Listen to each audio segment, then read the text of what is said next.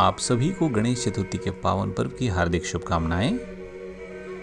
भगवान गणेश आपके एवं आपके परिवार के स्वास्थ्य एवं समृद्धि में वृद्धि करें। आइए आज सुनते हैं गणेश चतुर्थी के उपलक्ष्य पर भगवान गणेश के विवाह की कथा। भगवान गणेश को देवताओं में परम पूज्य माना जाता है। कोई भी शुभ काम हो, बिना उनकी पूजा के वो पूर्ण नहीं होता है। मान्यता है कि भाद्रपद की चतुर्थी को गणेश जी का जन्म हुआ था, इसलिए इसी दिन गणेश चतुर्थी त्यौहार मनाया जाता है। अब ये तो आप जानते ही होंगे कि गणेश जी के पिता भगवान शिव और माता देवी पार्वती हैं, लेकिन क्या आपको पता है कि उनका विवाह किससे और कैसे हुआ था? दरअसल भगवान गणेश का सिर हाथी का और एक दांत टूटा था, इसलिए कहा जाता है कि उनका विवाह नहीं हो पा रहा था। पौराणिक कहानियों के मुताबिक कोई भी कन्या उनसे विवाह करने को तैयार ही नहीं थी।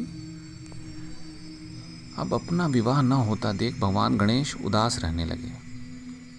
वह जब भी किसी दूसरे देवता के विवाह में जाते तो उन्हें बड़ा दुख होता था, उनके मन को ठेस पहुंचती थी।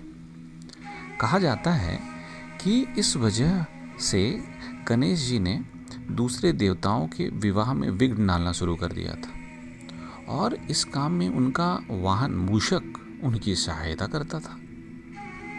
गणेश जी का वाहन मूषक उनके आदेश पर देवताओं के विवाह मंडप को नष्ट कर देता था, जिससे उनके विवाह में अड़चनें पैदा हो जाती थी।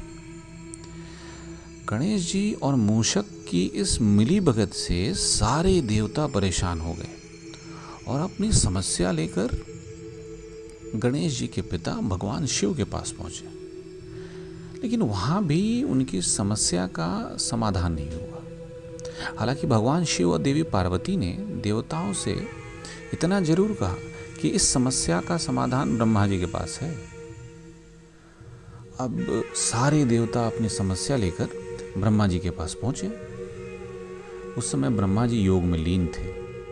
हालांकि देवताओं की प्रार्थना पर उनकी समस्या के समाधान के लिए ब्रह्मा जी के योग से दो कन्याएं रिद्धि और सिद्धि प्रकट हुई। इस वजह से दोनों ब्रह्मा जी की मानस पुत्री कहलाईं।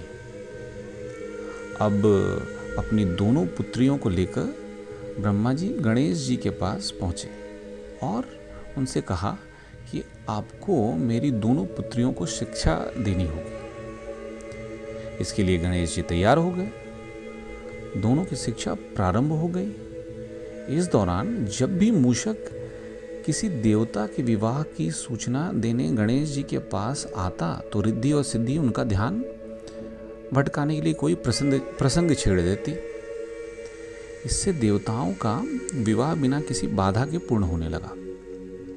अब एक दिन गणेश जी को सारी बातें पता चल गई कि रिद्धि और सिद्धि की वजह से देवताओं का विवाह बिना किसी रुकावट के संपूर्ण हो रहा है। इससे गणेश जी काफ़ी क्रोधित हो गए।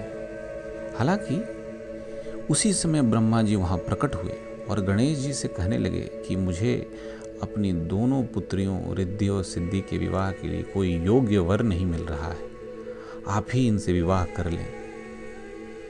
इस तरह भगवान गणेश का विवाह धूमधाम से रिद्धि और सिद्धि के साथ हुआ, और कहा जाता है कि उनसे दो पुत्र भी हुए, जिनका नाम शुभ और लाभ है।